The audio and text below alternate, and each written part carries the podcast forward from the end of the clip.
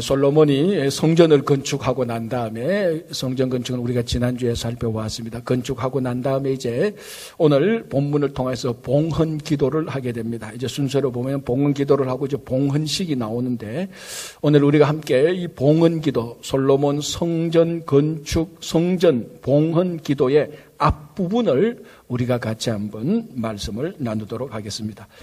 자, 27절 보겠습니다. 아주 유명한 솔로몬의 봉헌 기도가 있습니다. 내용 제가 다시 한번 봉독할게요. 27절. 하나님이 참으로 땅에 거하시리이까 하늘과 하늘들의 하늘이라도 주를 용납하지 못하겠거든 하물며 내가 건축한 이 성전이오리이까. 자, 구약 시대 아니 모든 시대의 우상들 이방신들은 두 가지 특징이 있습니다. 첫 번째는 장소와 공간에 제한되는 신들입니다. 두 번째는 자연물과 자연물과 짐승의 형상을 가지고 있는 신들입니다. 자, 첫 번째는 뭔가 하면 장소와 공간에 제한된 신. 예를 들자면은 하늘신. 하늘이라는 공간에 제한된 신을 하늘신입니다. 민족과 인종과 국가에 따라 신의 이름은 다르기지만 바다신. 바다에 가면은 바다신이 있습니다. 그 모든 인종과 국가마다 다 바다 신이 있어요. 이름이 달라서 그렇지. 산에 가면은 산에 신이 있습니다. 그러니까 이런 이방신, 우상들은 장소와 공간에 가면은 거기에 제한된 신들이 다 있습니다. 근데 여호와 하나님은 그렇지 않죠. 여호와 하나님은 산에 가도 있고 바다에 가도 계시고 하늘로 올라가도 계시고 땅 밑에 들어가도 계시도 지상에서도 여호와 하나님은 장소와 공간에 제한되지 않습니다. 자, 두 번째. 모든 우상 이방신은 형상이 있습니다. 짐승 또는 피조물의 형상이 있습니다. 태양신이라고 말을 하고 개구리신, 뱀신, 심지어는 메뚜기신도 있습니다. 그런데 하나님은 그런 피조물과 짐승을 창조하신 분이기 때문에 십계명에서 하나님의 어떤 형상이라도 만들지 말라. 하나님은 그런 형상에 제한되는 분이 아니고 그런 형상을 하나님 그런 형상을 가진 것은 우상이고 하나님은 그런 형상을 훨씬 더 초월하신 하나님은 장소와 공간을 초월하시고 형상이 없으신 정말로 유일한 우주 창조의 하나님이십니다. 이 사실을 솔로몬이 알고 있습니다.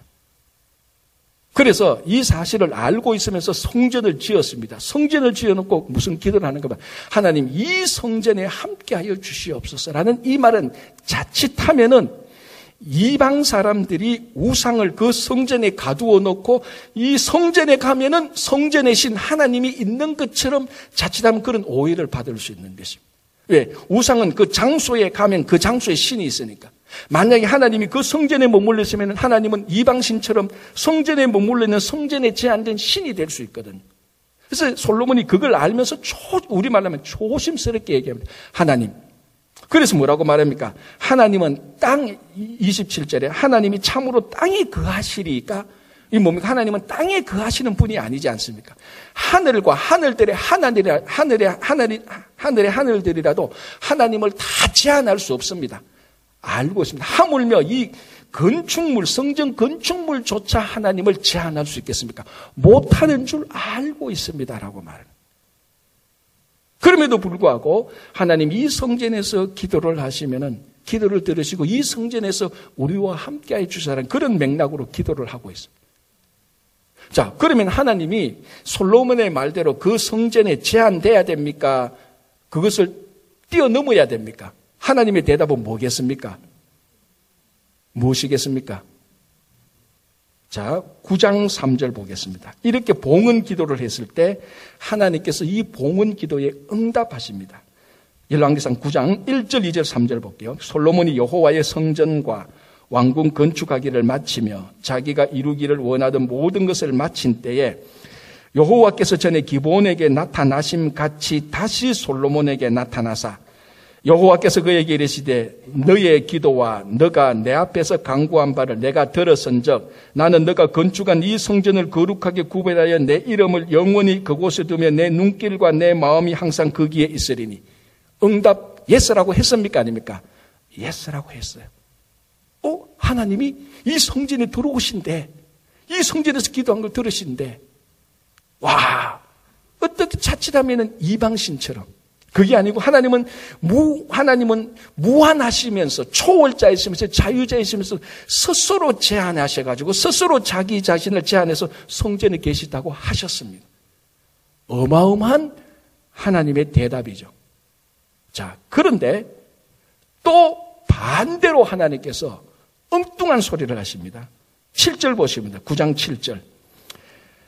내가 이스라엘을 내가 그들에게 준 땅에서 끊어버릴 것이요. 내 이름을 위하여 내가 거룩하게 구별한 이 성전이라도 내 앞에서 던져버리리니. 아니, 방금 이 성전에 내 눈길과 하나님의 눈길과 마음을 준다고 해놓고, 이제는 이 성전이라도 이름, 하나님의 이름으로 된 이 성전이라 할지라도 다 팽개치겠단 말이죠. 이번에는 완전히 never 아니야 라고 말을 하는 것. 아니, 신실하신 하나님이 질문 하나에 요랬다 저랬다 하는 거예요, 사실은. 하나님 이 성전에 우리와 함께 하시고 우리 기도를 들으시지 않은 거 처음에는 알았다 내가 너희들 함께 하겠다 해놓고 그 다음에는 아니 나 이거 팽개치겠다 어느 게 정답입니까? 둘 다 정답이죠 어느 게 정답이 아닙니까? 둘 다 정답이 아닙니다 둘 다 정답이 아니고 둘 다 정답이기도 합니다 왜? 그러면 이 두 개의 정답은 두 개의 답은 핵심이 아니라는 거죠 핵심은 어디에 있습니까? 그래서 4절, 5절, 9장 4절, 5절, 6절 보면은 핵심은 뭡니까? 지난주에 했던 것하고 똑같습니다. 너희가 하나님의 말씀에 순종하면 하나님이 스스로 제안해서 이 성전에 너희들과 함께하고 기도를 듣겠다. 너희들이 하나님의 말씀에 순종하지 않는다면 내 이름으로 구별된 내 눈과 마음을 여기에 둔 성전이라 할지라도 팽개쳐 버리겠다는 것입니다. 그러니까 하나님 이 성전에 오셔서 우리 기도를 들으시고 우리와 함께 하소서. 핵심은 뭡니까? 하나님이 거기에 있다 없다가 핵심이 아니고 하나님에게 달린 게 아니고 이거는 이스라엘 백성들에게 달린 것입니다. 말씀을 지키면은 하나님은 이 성전보다 훨씬 더 좁은 지구멍 같은 그런 장소도 하나님은 스스로 제안하셔서 거기에 계실 겁니다. 거기서도 우리 기도를 들어주실 것입니다. 그러나 하나님의 말씀을 순종하지 않으면 이 성전 건축보다 몇천 배 어마어마한 건물을 어마어마하게 화려하게 해도 하나님께서는 다 팽개쳐 버릴 것이라는 것. 자, 지난 주일에 우리가 성전 건축 전반전, 그러니까 외부를 마치고 내부 건축하기 전에 휴식 시간에 하나님께서 솔로몬에게 나타나서 했던 말하고 똑같습니다. 성전 건축을 하는데 생뚱맞게 율법을 지키라고 말을 했습니다. 전혀 미스매치, 매치가 안 되는 거지만 성전을 지키기 위해서 말씀을 지키는 것이 본질이라는 것을 봤습니다. 오늘 사실 똑같은 것입니다. 하나님이 이 성전에 우리와 함께 하실 것입니까? 하나님 우리 기도를 들어주실 것입니까? 핵심은 그게 아니고 하나님 우리가 하나님의 말씀을 지켜 행하면 성전에 우리와 함께 계시고 지켜 행하지 않으면 다 팽개쳐서 이스라엘 백성들을 민족들의 놀이개감으로 속담거리로 만들 것이다라고 말하는. 자, 이 내용을 사탄도 알고 있습니다, 실제로. 그래서 지난 2000년 동안 사탄은 온갖 수단과 방법으로 교회를 무너뜨리기 위해서 많은 작전을 짜고 실천해 왔습니다. 그러나 지난 200년 동안, 2세기 동안에 사탄이 교회를 무너뜨리기 위한 전략은 교회 건물을 부숴버리거나 자연 재앙을 일으켜서 교회를 부숴버리는 방법도 아니었습니다. 성도와 교회를 핍박하는 방법도 아니었습니다. 성도와 교회를 핍박하면요, 환란을 하면 이건 오히려 더 부흥됩니다. 초대교회 때가 그렇거든요. 그래서 사탄은 그런 전략을 쓰지 않습니다. 무슨 전략을 씁니까? 지난 2세기 동안 인간의 지식과 인간의 이성을 이용하여서 하나님의 말씀을 사람들이 무시하도록 만들어버렸습니다. 이게 무슨 말인가 하면 성경을 하나님의 말씀, 하나님의 계시가 아닌 인간의 말로 탈바꿈 시켜버리려고 했습니다. 즉, 지난 2세기 동안, 200년 동안 인간의 지식과 학문을 이용하여서 성경이 문학이고, 성경이 철학이고, 성경이 역사고, 성경이 심리학이고, 성경이 우리를 거치는 의학서고, 그런 식으로 다 탈바꿈 시켜놨습니다. 물론 철학도 좋고 문학도 좋고 의학 백서도 좋고 역사도 다 좋습니다. 그러나 이 모든 것의 공통점은 뭡니까? 하나님의 말씀이 아니라 인간의 말이라는 것입니다. 즉 사탄이 뭘 노린가 하면 이 성경은 200년 동안 사탄이 계속해서 교회를 무너뜨리기 위해서 성경에게 계속해서 성경에 작업을 건기만 이 성경은 하나님의 말씀이 아니다. 사람의 말이다. 여러분 사람의 말은 지켜도 그만 안 지켜도 그만입니다. 내 기분 좋으면 지키고 내 마음에 들면 지키고 내 기분이 안 들면 안 지켜도 되는 게 사람의 말입니다. 그러나 성도들이 오늘 이 예배실에 함께 오면서 예배드리는 우리 모두가 진짜 하나님의 말씀이라면 누가 불순종하겠습니까? 성경이 하나님의 말씀이라는 것을 자꾸 희석시키고 잊어버리게 하고 무시하게 해서 말씀을 지키지 못하도록 함으로 교회를 무너뜨리기 시작했는데 이것이 유럽에는 적중했습니다. 유럽은 지금 회복하기 어려울 정도로 교회가 무너지고 있습니다. 그 바람이 미국에도 들어오고 한국에도 들어가고 있습니다. 교회를 지키는 것은 이 성전에서 기도할 때 하나님께서 우리 기도를 들어주시는 것은 우리가 끝까지 성경이 하나님의 말씀인 줄 믿고 인정하고 그 말씀을 따라갈 때에 교회가 다시 부흥하게 되고 하나님이 우리와 함께 계시는 것입니다. 여러분, 우리가 교회를 들어오고 나가면서 예배를 드리고 친교를 하고 찬양을 하고 나, 들어오고 나가면서 만약에 하나님의 말씀을 지키지 않는다면은 이방인이 이방인의 신전에 들어와서 우상을 보고 우상 앞에서 재물을 바치고 소원을 빌고 나가는 거하고 다를 바가 하나도 없습니다. 이방인들이 왜 신전에 들어오는 줄 아십니까? 아까 말씀드렸잖아요. 이방인은 자기 신이 성전에 들어와야 신을 만날 수 있습니다. 거기 신의 형상이 있으니까. 거기 들어와야 왜? 거기에 제한된 신이 있으니까 거기에 들어와서 재물 바치고 내 소원 이겁니다. 알아서 해주십시오. 안 해주면 저 신 바꿉니다. 그게 이방신이에요. 그러나 우리 참된 하나님의 자녀 어떻게 하면 교회에 와서 이방신처럼 와서 재물 바치고 소원 빌고 가는 게 아니고 교회에 와서 하나님을 만나면 하나님의 말씀을 듣고 거기에 순종하고 하나님을 인격적으로 만나는 것입니다. 어쩌면 우리가 지난 많은 세월 동안에 교회를 들어오고 나가면서 이방인들이 이방신전을 들락달락 하면서 이방신에게 재물 빌, 그 재물 드리고 소원 빌었는 것처럼 하나님의 말씀에는 전혀 상관없고 왜 우상은 말씀을 주지 않습니다. 여러분, 우상을 섬기는데 우상의 말씀 지키는 사람들이 있습니까? 그런, 그런 신은, 우, 그런 신은 우상이 아닙니다. 정말 인격적인 여호와 하나님께서 말씀을 주셔서 말씀을 지키고 이 말씀대로 하나님의 자녀로 살게 하는 것입니다. 그래서 우리가 오늘부터라도 교회를 들어오고 나가면서 예배를 드리고 친교를 하고 찬양을 하고 다 좋습니다. 그러나 본질적인 것, 하나님의 말씀을 짓게 행할 때 하나님이 우리와 함께하고 우리 기도를 들어주시겠다고 약속을 하신 것입니다. 자, 이제 마지막 두 구절, 29절, 30절을 보겠습니다. 이렇게 되어 있습니다. 주께서 전에 말씀하시기를 내 이름이 거기 있으리라 하신 곳 이 성전을 향하여 주의 눈이 주야로 보시오며 주의 종이 이곳을 향하여 비는 기도를 들으시옵소서. 주의 종과 주의 백성 이스라엘이 이곳을 향하여 기도할 때에 주는 그 강구함을 들으시되 주께서 계신 곳 하늘에서 들으시고 들으시사 사하여 주옵소서. 자, 여기에 이 성전에 하나님의 이름이 있고 하나님의 눈과 마음이 있습니다.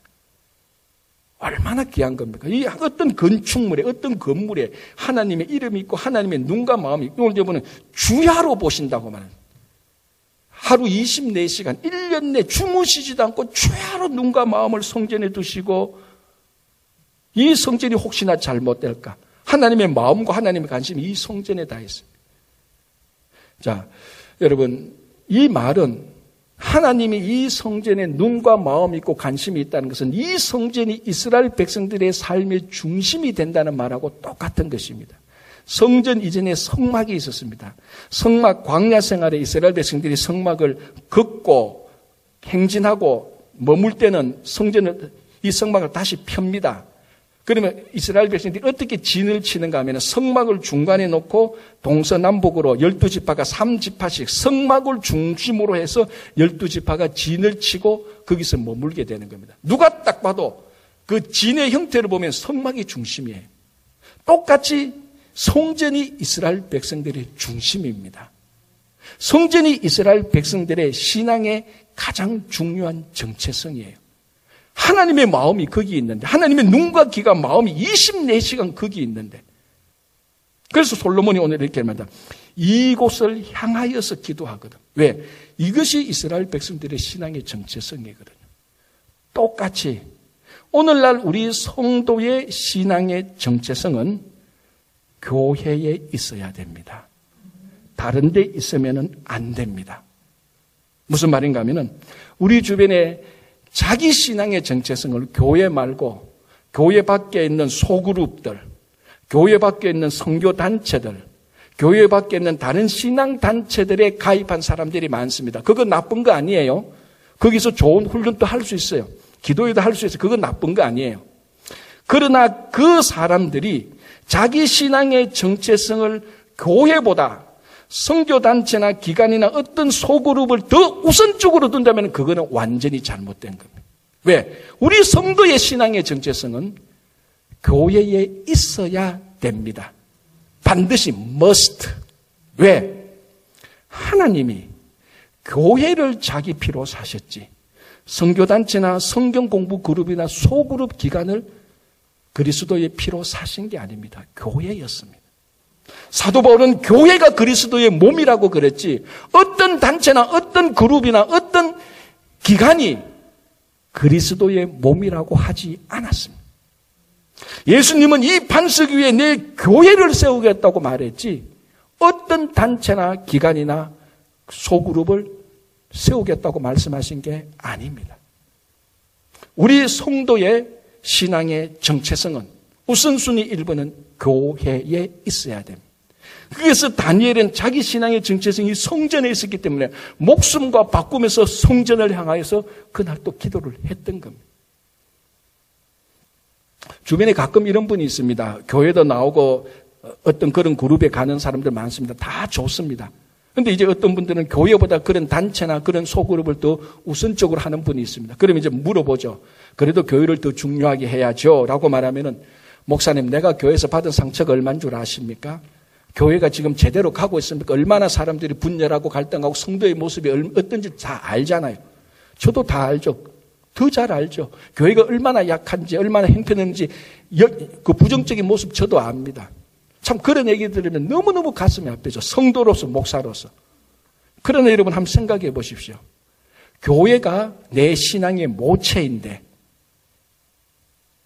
내 어머니와 아버지가 못생겼다고 해서, 내 부모가 못 배우고 내 부모가 내 마음에 안 든다고 해서, 옆집 아줌마 아저씨가 더 잘났고 더 똑똑하고 더 돈 잘 번다고 해서 그 옆집 아저씨 아줌마를 내 어머니 아버지로 대신할 수 있습니까?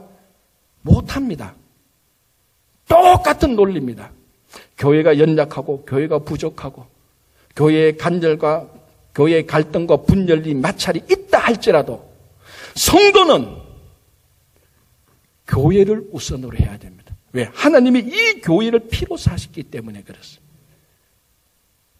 여러분 그 초대 교회 교부 가운데 키프리안 교부가 있는데요. 이 키프리안 교부가 교회의 분열은 사탄의 장난이라고 말해서 평생 교회의 일치를 위해서 수고했으면서 이 사람이 이렇게 말합니다. 아주 유명한 말이에요. 교회를 어머니라고 하지 않는 자는 하나님을 아버지라고 부를 수 없다라고 말을 했습니다. 다시 더 쉽게 정리하면 하나님을 아버지라고 부르는 사람은 교회를 어머니라고 불러야 된다고 말해요. 여러분 우리가 주기도문 할 때 하나님 아버지, 기도할 때 하나님 아버지라고 부릅니다. 여러분들이 하나님을 아버지라고 부르면 교회는 여러분들의 어머니입니다. 그 어머니를 부정하고 내 정체성을 어디 가서 찾겠습니까? 심지어는 어머니가 나를 버렸다 할지라도 내 근본적인 정체성은 어머니에 있는 겁니다. 그게 가장 기본적인 한 인간이 태어나면 가장 본질적인 기본의 정체성이 자기 어머니 몸에서 났는데 자기 어머니 몸에서 났는데 어떻게 어머니를 부정할 수 있습니까? 심지어는 어머니가 이 자식을 버렸다 할지라도 자기 몸은 거기에서 난 겁니다. 하나님을 아버지라고 부른다면 교회를 어머니라고 불러야 되는. 그만큼 교회가 우리 신앙의 정체성 1번입니다. 그 오순절 흑인 교회에서 부르는 찬송가 가운데요. 이런 가사가 있대요. 한국말로 번역된 건데 제가 한번 읽어 드릴게요. 뭐 제가 뭐 악보도 본 것도 아니고 이 가사만 봤습니다. 이렇게 되어 있습니다. 이것은 그리스도 안에 있는 하나님의 교회입니다. 이것은 그리스도 안에 있는 하나님의 교회입니다. 여러분이 교회에 참여하는 것이 아니라 교회 안에서 태어나는 것입니다. 이것은 그리스도 안에 있는 하나님의 교회입니다. 자, 여기서 중요한 게 뭡니까? 교회 안에서 태어나는 거래요. 어우, 저는 소름이 돋았어요. 여러분, 예수님이 니고데모에게 밤에 찾아온 니모데에게 뭐라고 말합니까? 네가 물과 성령으로 거듭나야 하나님의 나라를 볼 수 있다 그랬어요. 다시 말하면 물과 성령 우리가 거듭나야 영원한 생명을 우리가 확신 영원한 생명을 확신하고 구원을 받게 됩니다. 우리가 물과 성령으로 거듭난다면 구원의 확신을 구원의 확신을 가지게 됩니다. 하늘나라에 들어가게 되는 확신을 가지게 됩니다. 그러나 교회에서 거듭나지 않는다면 하나님 나라 들어갈 때까지 우리 신앙생활은 어디에서 할 것입니까? 물과 성령으로 거듭났다면 교회에서 다시 태어나야 됩니다. 그래서 우리 신앙은 철두철미하게 교회의 정체성을 두고 해야 되는 것. 이걸 사탄이 계속해서 건드려서 교회를 위험하게 만들죠. 제가 한국에서 부목사 할 때 청년부를 맡았는데 전에도 한번 제가 비슷한 얘기를 했던 적이 있는데요. 이 청년이 청년 청년 하나가 교회를 안 나와요. 청년부도 안 나오고 주일 예배도 안 나오고. 그래서 제가 캠퍼스 가서 만났죠. 야, 너 요새 왜 교회 안 나오냐? 너 그렇게 해서 신앙생활 할 수 있냐? 그런데 이 청년이 고등부 때는 제가 또 고등부를 맡았기 때문에 잘 알아요. 어, 참 신앙생활도 반듯하게 잘하고 모든 면에서 다 모범이 됐어요. 그래서 당연히 대학교 들어오면 대학교 와서 청년부도 잘하고 신앙생활 계속 잘하리라고 생각했는데 아 이게 대학교 들어온 데 때문에 신입생 1년 2년 지나면 교회를 안 나타내. 그래서 찾아가서 너 왜 이러냐 하니까 아 목사님 걱정하지 말해. 왜 나 걱정이 된다 하니까 자기 신앙생활 너무 잘하고 있대. 그래서 제가 물어 너 교회 옮겼냐 하니까 아니 교회 안 옮겼대. 그럼 너가 교회 안 오면서 어떻게 신앙생활 잘하냐 하니까 아 자기가 어떤 선교 단체 들어갔대. 우리 대학 캠퍼스에 있는 몇 개 건전한 선교단체 가운데 하나예요. 그래 내가 어느 그 참 잘했다. 그 선교단체 참 좋은데 잘했다 하니까 그 선교단체에서 매일 주일날 교회 매일 주일 예배를 드린대. 어? 제가 뭔가 이상하다는 생각. 그래? 그건 선교단체고 교회하고 다르지. 물론 유사성은 굉장히 많고 협력해서 하나님 나라를 이루어야 되는 건 맞지만은 그래도 그건 선교단체고 교회하고 다르지. 아, 목사님 그게 뭐 달라요? 어디든지 예배 드리면 되지. 오케이. 어디든지 예배 드리면 돼. 그거는 맞아. 감옥에서도 예배 드릴 수도 있고 바다 끝에가 다 예배 드릴 수 있어. 그렇다고 해서 교회를 떠나는 것하고 주일날 교회에서 예배를 드리고 주님의 몸된 교회에 참여해서 성찬을 하고 하는 것하고는 다르지. 어, 자기는 괜찮대. 그래서 자기는 이, 이, 이 성교단체 계속해서 예배 드리러 가는 게 너무 좋대. 그래서 목사님 나중에 한번 시간 되면 교회 방문하겠대. 그 청년한테 굉장히 섭섭한 마음이 들었어요. 근데 더 화난 건 뭐가 더 화납니까? 그 성교단체가 더 화나죠. 왜 성교단체가 주일날 교회에 있는 청년들을 불러서 거기서 예배를 드리도록 시스템을 만들어 놓느냐는 겁니다. 물론 제가 조사는 안 해서는 그 캠퍼스의 그 선교단체만 그렇게 하는지 다른 캠퍼스도 다 그렇게 하는지는 제가 몰라요. 그러나 제가 있었던 대학의 캠퍼스는 그렇게 했어요. 그거는 선교단체가 완전히 잘못한 거예요.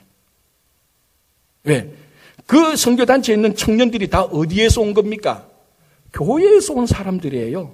교회에서 온 사람들을 붙들어가지고 은근히 교회에 부정적이고 자기 은혜롭게 해서 자기가 마치 교회인 것처럼 행세를 하고 있습니다. 그래서 자기들의 그 있는 멤버들의 신앙의 정체성을 교회에 두지 않고 선교단체의 정체성을 줍니다. 신앙의 정체성을. 그때는 좋죠. 자기끼리 젊은 아이들이 모여가지고 선교단체에서 예배 드리고 자기들이 신앙이 잘 자라는 것 같지요. 대학 졸업하고 어른 돼 보십시오. 갈 데가 없어요. 결국 교회로 올 수밖에 없어요. 그래서 교회에 신앙의 정체성을 두지 않으면 지금은 좀 괜찮을 수 있지만 교회를 떠나는 순간부터 영적인 생명은 서서히 끊어지기 시작합니다. 그래서 우리 성도의 성도는 교회에 신앙의 정체성을 두지 않는다면 그 신앙은 굉장히 위험해지고 죽기 시작하는 것. 그래서 오늘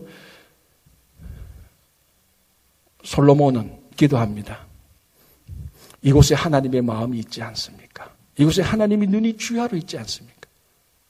우리가 이곳에서 기도하거든 들으십시오. 왜? 우리 신앙의 모든 것이 이 성전에 다 걸어놨습니다. 우리 정체성이 여기에 다 있습니다. 여러분 다시 한번 물론 오늘 여러분들이 신앙의 정체성이 교회에 있기 때문에 다 오신 분이에요. 설교할 때마다 갈등이 이게요. 다 잘하고 오신 분한테 이 말씀을 하는 게 미안합니다. 사실은 밖에 있는 사람 붙들어 놓고 얘기해야 되는데. 그리고 계속해서 여러분 신앙의 정체성을 교회에 두시기 바랍니다. 이 교회는 하나님이 아들의 피를 두고 사신 교회입니다. 우리 눈으로 부족하고 연약해 보지만 교회는 주님 오실 때까지 영원할 것입니다. 그래서 여러분 그리고 오늘 보세요. 솔로몬이 아, 다니엘이 교회를 향해서 기도할 때 사자굴 속에 들어갔지만 하나님이 다시 살려주셨습니다.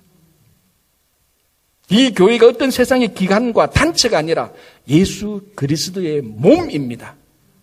우리는 예수 그리스도의 몸에 꼭 붙어 있어야 됩니다. 다른 몸에 붙어 있으면 안 됩니다. 아무리 좋아도 그리스도의 몸, 교회의 끝까지 붙어 있는 여러분 되시기를 바랍니다. 기도하겠습니다.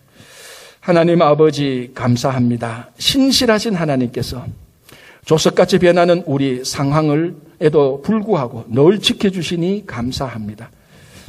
하나님 아버지, 우리가 끝까지 말씀을 지키며 기쁨으로 순종하게 하시고, 교회를 많이 사랑하게 하여 주시옵소서. 우리 죄인들이 모인 교회가 연약하고 부족하지만, 우리 신앙이 교회에서 났으니 교회를 세울 수 있도록 성령께서 인도하여 주시옵소서. 예수님 이름으로 기도합니다.